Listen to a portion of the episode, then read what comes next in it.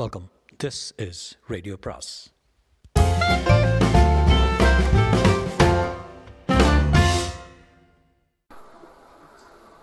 பொன்னியின் செல்வன் அத்தியாயம் 15. இரவில் ஒரு துயரக் குரல். சோழ நாட்டில் அக்காலத்தில் ஆடல் பாடல் கலைகள் மிக செழிப்படைந்திருந்தன. நடனமும் நாடகமும் சேர்ந்து வளர்ந்திருந்தன. தஞ்சை நகர் சிறப்பாக நாடக கலைஞர்கள் பலரை தோற்றுவித்தது. அந்த நாளில் வாழ்ந்திருந்த கருவூர்தேவர் என்னும் சிவநேச செல்வர் இஞ்சி சூழ் தஞ்சை நகரை பற்றி பாடல்களில் கூறியிருக்கிறார். மின்னெடும் புருவத்து இளமயிலான மயிலினையார் விலங்கல் செய்ய நாடக சாலை இந்நடம் பயிலும் இஞ்சி சூழ் தஞ்சை என்று அவருடைய பாடல்களில் ஒன்று வர்ணிக்கிறது. தஞ்சை நகரில் நாடகக்கலை ஓங்கி வளர்ந்ததற்கு அறிகுறியாக நாடக சாலைகள் பல இருந்தன. அந்த நாடக சாலைகளில் எல்லாம் மிகச் சிறந்த நாடக சாலை சக்கரவர்த்தியின் அரண்மனைக்குள்ளேயே இருந்தது.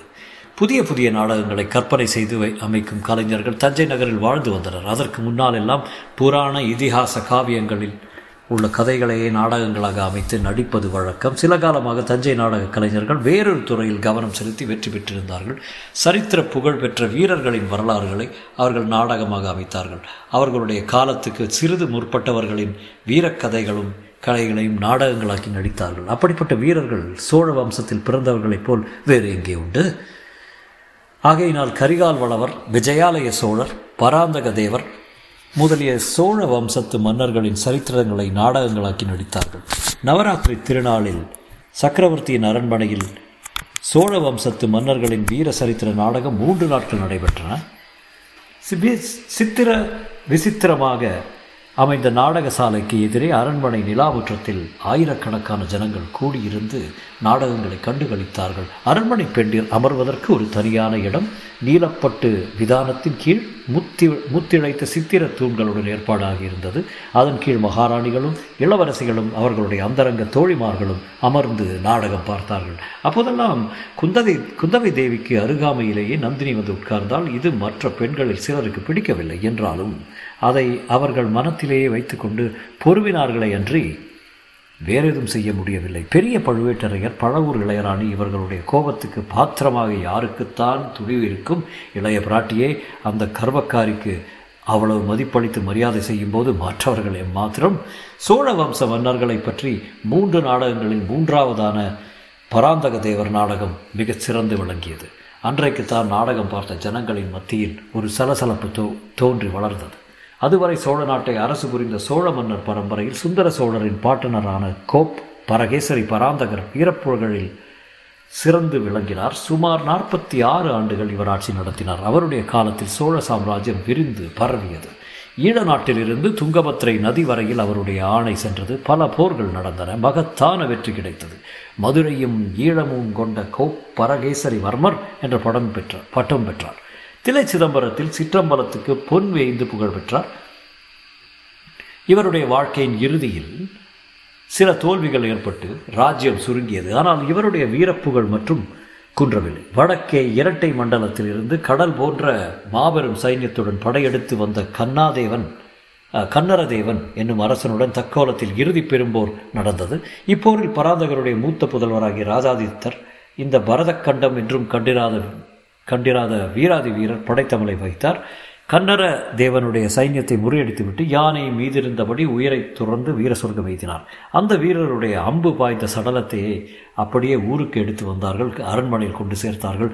பராந்தக சக்கரவர்த்தியும் அவருடைய தேவிமார்களும் நாட்டை பாதுகாப்பதற்காக உயிர் துறந்த வீர பெருமகனின் உடலை தங்கள் மத்தியில் போட்டுக்கொண்டு கண்ணீர் பெருக்கினார்கள். திரைக்கு பின்னால் இருந்து அஸ்ரீரி வாக்கு, வருந்தற்க இளவரசர் ராஜாதித்தர் இறக்கவில்லை, சோழ நாட்டு மக்கள் ஒவ்வொருவரும் உள்ளத்தில் கோயில் கொண்டு விளங்குகிறார் என்று முழங்கிற்று. இந்த இறுதி காட்சியுடன் நாடகம் முடிவடைந்தது. அந்த தலைமுறைக்கு முந்தைய தலைமுறையில் நடந்த வீர சம்பவங்கள் நிறைந்த இந்த நாடகத்தை ஜனங்கள் பிரமாதமாக ரசித்து மகிழ்ந்தார்கள். சபையோருக்குள்ளே சலசலப்பு ஏற்பட்டதன் காரணம் என்னவென்றால், பராந்தக தேவரது காலத்தில் நடந்த பெரும் போர்களில் அவருக்கு 2 சிற்றரசர்கள் அருந்துணையாக இருந்தார்கள். ஒருவர் கொடும்பாளூர் சிற்றரசர், இன்னொருவர் பழவூர் குறுநில மன்னர். இந்த இருவரும் சோழ வம்சத்தாருடன் உறவு தலையினால் பிணைக்கப்பட்டவர்கள், பெண் கொடுத்து பெண் வாங்கியவர்கள். இருவரும் இரண்டு கரங்களைப் போல் பராந்தகருக்கு உதவி செய்து வந்தார்கள். யார் வழக்கை யார் இடக்கை என்று சொல்ல முடியாமல் இருந்தது. இருவரையும் தம் இரண்டு கண்களைப் போல பராந்தக சோழர் ஆதரித்து சம்மானித்து வந்தார். இரண்டு கண்களில் எது உயர்வு எது தாழ்வு என்று சொல்ல முடியாது தானே? இப்போது அதிகாரம் செலுத்தி வந்த பழுவேட்டரையர்களின் பெரிய தந்தை பராந்தகருக்கு உதவி செய்தவர். அவர் பெயர் பழுவேட்டரையர் கண்டன் அமுதனார். ஈழத்தில் உயர்துறந்த கொடும்பாளூர் சிறிய வேளாளரின் தந்தை தான் பராந்தக தேவருக்கு துணை புரிந்த கொடும்பாளூர் சிற்றரசர். பராந்தக தேவரின் நாடகம் நடத்தியவர்கள் மேற்கூறிய இரண்டு சிற்றரசருக்குள்ளே எவ்வித உயர்வும் தாழ்வும் வேற்றுமையும் கற்பியாமல் மிக ஜாக்கிரதையாகவே ஒத்திகை செய்திருந்தார்கள். இருவருடைய வீரப்புகழும் நன்கு வழியாகும்படி நடித்தார்கள். பராந்தக தேவர் அந்த இரு வீரர்களையும் சமமாக சன்மானித்ததை குறிப்பாக எடுத்து காட்டினார்கள். ஆன போதிலும் நாடகம் பார்த்த சபையோர் அத்தகைய சமபாவத்தை கொள்ளவில்லை என்பது சீக்கிரத்திலே வெளியாயிற்று. அவர்களில் சிலர் கொடும்பாளூர் கட்சி என்றும் வேறு சிலர் பழவூர் கட்சி என்றும் தெரிய வந்தது. கொடும்பாளூர் தலைவன் வீரச்செயல் புரிந்ததை நாடக வேடையில் காட்டிய போது சபையில் ஒரு பகுதியார் ஆரவாரம் செய்தார்கள். பழவூர் வீரன் வேடைக்கு வந்ததும் இன்னும் சிலர் ஆரவாரித்தார்கள். முதலில் இந்த போட்டி சிறி அளவில் இருந்தது. வர வர பெரிதாகி வளர்ந்தது. நாடகத்தின் நடுநடுவே நாவலோ நாவல் என்று சபையோரின் கோஷம் எழுந்து நாலு திசைகளிலும் எதிரொலியை கிளப்பியது. சபையில் எழுந்து இந்த போட்டி கோஷங்கள் குந்தவை தேவிக்கு உற்சாகத்தை அளித்தன. கொடும்பாளூர் கட்சியின் கோஷம் வலுக்கும் போது பக்கத்தில் இருந்த கொடும்பாளூர் இளவரசியை தூண்டி, "பார்த்தாயா வானதி, உன் கட்சி இப்போது வலுத்து விட்டது" என்பாள். கபடமற்ற வானதியும் அதை குறித்து தன் மகிழ்ச்சியை புலப்படுத்துவாள். பழவூர் கட்சியாரின் கோஷம் வலுக்கும் போது இளைய பிராட்டி நந்தினியை பார்த்து, "ராணி, இப்போது உங்கள் கட்சி வளர்த்து விட்டது" என்பாள். ஆனால் இது நந்தினிக்கு உற்சாகமூட்டவில்லை என்பதை அவள் முகக்குறி புலப்படுத்தியது. இந்த மாதிரி ஒரு போட்டி ஏற்பட்டதும் அதில் ஜனங்கள் பகிரங்கமாக ஈடுபட்டு கோஷமிடுவதும் இளைய பிராட்டி அதை மேலும் தூண்டி விட்டு வருவதும் அந்த அற்ப சிறுமி வானதியையும் தன்னையும் ஒரு நிலையில் சமமாக வைத்து பரிகசிப்பதும் நந்தினியின் உள்ள கனலை பன்மடங்கு வளர்ந்து வந்தது. கோபித்துக் கொண்டு எழுந்து போய்விடலாமா என்று பல தடவை தோன்றியது. அப்படி செய்தால் அந்த போட்டியை பிரமாதப்படுத்தி தன் தோல்வியை ஒப்புக்கொண்டதாகும் என்று எண்ணி பழவூர் ராணி பல்லை கடித்துக் கொண்டிருந்தாள். இதையெல்லாம் குந்தவை கவனித்து வந்தாள். நந்தினியின் மனோநிலையை கண்ணாடியில் பார்ப்பது போல் அவளுடைய முகத்தோற்றத்திலிருந்து தெரிந்து கொண்டு வந்தாள். ஆனால் வேறொரு விஷயம் இளைய பிராட்டிக்கு தெரியாத மர்மமாயிருந்தது. போரில் பாண்டிய மன்னன் தோல்வி அடைந்தது. அவன் இலங்கை மன்னனிடம் சென்று சரணாகதி அடைந்தது. இலங்கை மன்னனிடம் உதவி பெறாமல் மணிமகுடத்தையும் இரத்தின ஆரத்தையும் அங்கேயே விட்டுவிட்டு சேரநாட்டுக்கு ஓடியது முதலியவற்றை நாடகத்தில் காட்டிய போது சபையோர் அனைவரும் அளவிலா உற்சாகத்தை காட்டினார்கள். ஆனால் நந்தினியின் முகம் மட்டும் அப்போதெல்லாம் மிக்க மனவேதனை பிரதிபலித்தது. இதன் காரணம் என்னவென்பது பற்றி இளைய பிராட்டி வியப்புற்றாள். கொஞ்சம் பேச்சு கொடுத்து பார்க்கலாம் என்று எண்ணி, "சக்கரவர்த்தி நம்முடன் இருந்து இந்த அருமையான நாடகத்தை பார்க்க முடியாமல் போயிற்றே. பாட்டனார் சாதித்த இக்காரியங்களை இவரும் தம் காலத்தில் சாதித்திருக்கிறார் அல்லவா? அப்பாவுக்கு மட்டும் உடம்பு குணமானால்" என்றான். "தானே உடம்பு குணமாகி விடுகிறது.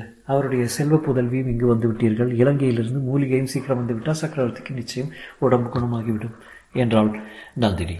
"இலங்கையிலிருந்து மூலிகை வருகிறதா? அது என்ன?" என்றால் குந்தவை. "தெரியாதவரை போல் கேட்கிறீர்களே. இலங்கையிலிருந்து மூலிகை கொண்டு வர பழையாறை வைத்தியர் ஆளை அனுப்பியிருக்கிறாராமே. தாங்கள் தான் ஆள் கொடுத்து உதவினீர்கள் என்று கேள்விப்பட்டேனே, அது பொய்யா?" குந்தவை பல்லினால் உதட்டை கடித்துக் கொண்டாள். பார்ப்பதற்கு முல்லை மொக்கை போல் பல்வரிசை அழகாயிருந்தாலும் கடிக்கப்பட்டு உதடுகள் வலிக்கத்தான் செய்தது. நல்ல வேளையாக நாவலோ நாவல் என்று பெருங்கோஷம் அச்சமயம் எழுந்தபடியால் அந்த பேச்சு அத்துடன் தடைப்பட்டது. சுந்தர சோழரின் வன்மையும் வனப்பும் ஆயுளும் அரசும் வாழ்க என வாழ்த்திவிட்டு நாடகம் முடிவடைந்தது. சபையோர் கலைந்து குதூகல ஆனந்தினத்தினால் ஆடிக்கொண்டு தத்தம் வீடு சென்றார்கள். சிற்றரசர்களின் தேவிமார்களும் அவர்களுடைய பரிவாரங்களுடன் சென்றார்கள். பின்னர் சக்கரவர்த்தினி வானமாதேவியும் மற்றமுள்ள அரண்மனை பெண்டிலும் சோழர்குல தெய்வமான துர்கையம்மன் ஆலயத்துக்கு புறப்பட்டார்கள். சுந்தர சோழர் உடல் நலம் எய்தும்படி மலையமானின் புதல்வி பல நோன்புகள் நோற்று வந்தார். துர்கையம்மன் கோவிலுக்கு அடிக்கடி சென்று அவர் பிரார்த்தனை செலுத்துவதுண்டு. நவராத்திரி 9 நாள் ராத்திரியும் துர்கையம்மனுக்கு விசேஷ பூஜைகள் நடத்தன. சக்கரவர்த்தியின் சுகத்தை கோரி பலிகள் இடப்பட்டன. ஒவ்வொரு நாள் இரவும் மகாராணி கோயிலுக்கு சென்று அர்த்தஜாம பூஜைக்கு பிறகு திரும்புவது வழக்கம். அரண்மனையின் மூத்த பெண்டிர் பலரும் மகாராணியுடன் ஆலயத்துக்கு செல்வார்கள். இளம் பெண்களை துர்கை சந்நிதிக்கு அழைத்து போகும் வழக்கமில்லை. பூசாரிகள் மீது சில சமயம் சன்னதம் வந்து அகோரமாக ஆடுவார்கள். சாபம் விளைந்த வரலாறுகளை சொல்லுவார்கள். இளம் பெண்கள் பயப்படக்கூடும் என்று அழைத்து போவதில்லை. ஆனால் இளைய பிராட்டியிடம், "நீ பயந்து கொள்வா" என்று சொல்லி நிறுத்த யாருக்கும் தைரியம் உண்டு. அந்த 9 தினமும் தாய்மார்களுடன் குந்தவையும் துர்கை கோவிலுக்கு சென்று அம்மனுக்கு பிரார்த்தனை செலுத்தி வந்தாள். இச்சமயங்களில் வானதி தனியாக அரண்மனையில் இருக்க வேண்டியிருந்தது. பராந்தக தேவர் நாடகம் நடந்த அன்று இரவு வானதியின் உள்ளம் உற்சாகத்தினால் பரிபூர்த்திருந்தது. தன் கொடுத்து முன்னோர்கள் செய்த வீரச்செயல்களை அரங்க மேடையில் பார்த்து அவளுக்கு பெருமிதம் உண்டாயிருந்தது. இத்துடன் இலங்கை நினைவும் சேர்ந்து கொண்டது. ஈழப்போரில் இறந்த தன் தந்தையின் நினைவும் தந்தையின் மரணத்துக்கு பழிவாங்கி வர சென்றிருக்கும் இளவரசரின் நினைவும் இடைவிடாமல் எழுந்தன. தூக்கம் சிறிதும் வரவில்லை. கண்ணிமைகள் மூடிக்கொள்ள மறுத்தன. இளைய பிராட்டி ஆலயத்திலிருந்து திரும்பி வந்து அன்றைய நாடகத்தை பற்றி அவருடன் சிற்று நேரம் பேசிக்கொண்டிருந்தால் பிறகு தூக்கம் வரலாம், அதற்கு முன் நிச்சயமாக இல்லை. வெறுமனை படுத்து புரண்டு கொண்டிருப்பதை காட்டிலும் அரண்மனை மேன்மாடத்தில் சற்று உலாவி வரலாமே என்று தோன்றியது. மேன்மாடத்திலிருந்து பார்த்தால் தஞ்சை நகரின் காட்சி முழுவதும் தெரியும். துர்கை ஆலயத்தை கூட பார்த்தாலும் பார்க்கலாம். இவ்விதம் எண்ணி படுக்கை விட்டு எழுந்து சென்றால் அந்த அரண்மனைக்கு வானதி புதியவள்தான். ஆயினும் மேன்மாட நிலா முற்றத்தை கண்டுபிடிப்பது அவ்வளவு ஒன்றும் கஷ்டமாகிறாது. நீள நெடுக பாதைகளும் இருபுற தூண்களும் தூங்கா விளக்கும் இருக்கும்போது என்ன கஷ்டம். பாதைகள் சுற்றி சுற்றி சென்று கொண்டிருந்தன. முன்னிரவில் ஜோதியாக பிரகாசித்த விளக்குகள் பல அணைந்து விட்டன. சில புகை சூழ்ந்து மங்கலான ஒளி தந்தன. ஆங்காங்கு பாதை முழுக்குகளில் தாதிமார்கள் படுத்தும் சாய்ந்தும் தூங்கிக் கொண்டிருந்தார்கள். அவர்களை எழுப்பி வழி கேட்க இஷ்டப்படாமல் வானதி மேலும் சென்று கொண்டிருந்தால் அந்த அரண்மனை பாதைகளுக்கு ஒரு முடிவே இல்லாமல் போயிட தோன்றியது. திடீரென்று ஒரு குரல் கேட்டது. அது தீனமான துயரக்குரலாக தோணித்து வானதிக்கு ரோமாஞ்சனம் உண்டாயிற்று. உடம்பு நடுங்கியது. அவளுடைய கால்கள் நின்ற இடத்திலேயே நின்றன. மறுபடியும் அந்த அபயக்குரல், என்னை காப்பாற்றுவோர் யாரும் இல்லையா? ஆஹா, இது சக்கரவர்த்தியின் குரல் போலவா இருக்கிறது. என்ன ஆபத்து தெரியவில்லையே. உடல் நோயின் கோளாரா அல்லது வேற ஏதாவது இருக்குமா? சக்கரவர்த்தி முதலிய மூத்த பெண்டிர் அனைவரும் கோயிலுக்கு சென்று விட்டார்களே. சக்கரவர்த்திக்கு பக்கத்தில் யாரும் இல்லாமலா இருப்பார்கள்? யாரும் போய் பார்க்கலாம். நடுங்கிய கால்களை மெதுவாக எடுத்து வைத்து வானதி மேலும் சில அடி நடந்தால் குரல் கீழே இருந்து வருவதாக தோன்றியது. அந்த இடத்தில் பாதை முடிந்தது. குனிந்து பார்த்தால் கீழே ஒரு விசாலமான மண்டபம் தெரிந்தது. ஆஹா, சக்கரவர்த்தியின் சயன கிரகம் அல்லவா இது? ஆம், அதோ சக்கரவர்த்தி தான் படுத்திருக்கிறார். தன்னந்தனியாக படுத்திருக்கிறார். மேலும் அதோ அவர் புலம்புகிறார். என்னவென்று கேட்கலாம். அடி பாவி, உண்மைதான் அடியே, நான் உன்னை கொன்று விட்டது உண்மைதான். வேண்டுமென்று கொல்லவில்லை, ஆனாலும் உன் சாவுக்கு நான் தான் காரணம். அதற்கு என்ன செய்ய சொல்கிறாய்? வருஷம் 25 ஆகிறது, இன்னமும் என்னை விடாமல் சுற்றுகிறாயே. உன் ஆத்மாவுக்கு சாந்தி என்பதை கிடையாதா? எனக்கும் அமைதி தரமாட்டாயா? என்ன பிராயச்சித்தம் செய்ய வேண்டுமோ சொல், அன்படி செய்து வருகிறேன். என்னை விட்டுவிடு. ஐயோ, என்னை இவளுடைய கொடுமையிலிருந்து விடுவிப்பார் யாரும் இல்லையா? எல்லோரும் என் உடல் நோய்க்கு மருந்து தேடுகிறார்களே, என் மனநோயை தீர்த்து காப்பாற்றுவோர் யாரும் இல்லையா? போய்விடு. இல்லை, போகாதே. நில், நான் என்ன செய்ய வேண்டும் என்று சொல்லிவிட்டு போ. இப்படி மௌனம் சாதித்து என்னை வதிக்காதே. வாயை திறந்து ஏதாவது சொல்லிவிட்டு போ. இந்த வார்த்தைகள் வானதியின் காதில் இரும்பை காய்ச்சி விடுவது போல விழுந்தன. அவளுடைய உச்சந்தலை முதல் உள்ளங்கால் வரையில் குலுங்கியது. தன்னை அறியாமல் கீழே குனிந்து பார்த்தாள். மண்டபத்தில் நாலாபுரம் அவளுடைய பார்வை சென்ற வரையில் பார்த்தாள். சக்கரவர்த்தி எதிரில் சற்று தூரத்தில் ஒரு உருவம் நின்று கொண்டிருந்தது. அது பெண்ணின் உருவம். பாதி உருவம்தான் தெரிந்தது. பாக்கி பாதி தூண் நிழலிலும் அகில புகையிலும் மறைந்திருந்தது. தெரிந்த வரையில் அந்த உருவம் பழவூர் இளையராணியை போல அல்லவா இருக்கிறது. இதன் கனவா, சித்தப்பிரமையா? இல்லை, உண்மையேதான். அதோ அந்த தூண் மறைவில் ஒளிந்திருப்பது யார்? பெரிய பழுவேட்டரையர் அல்லவா? சந்தேகமில்லை, அவர்கள்தான். பழவூர் இளையராணியை பார்த்துவிட்ட சக்கரவர்த்தி அப்படியெல்லாமல் பேசுகிறார்.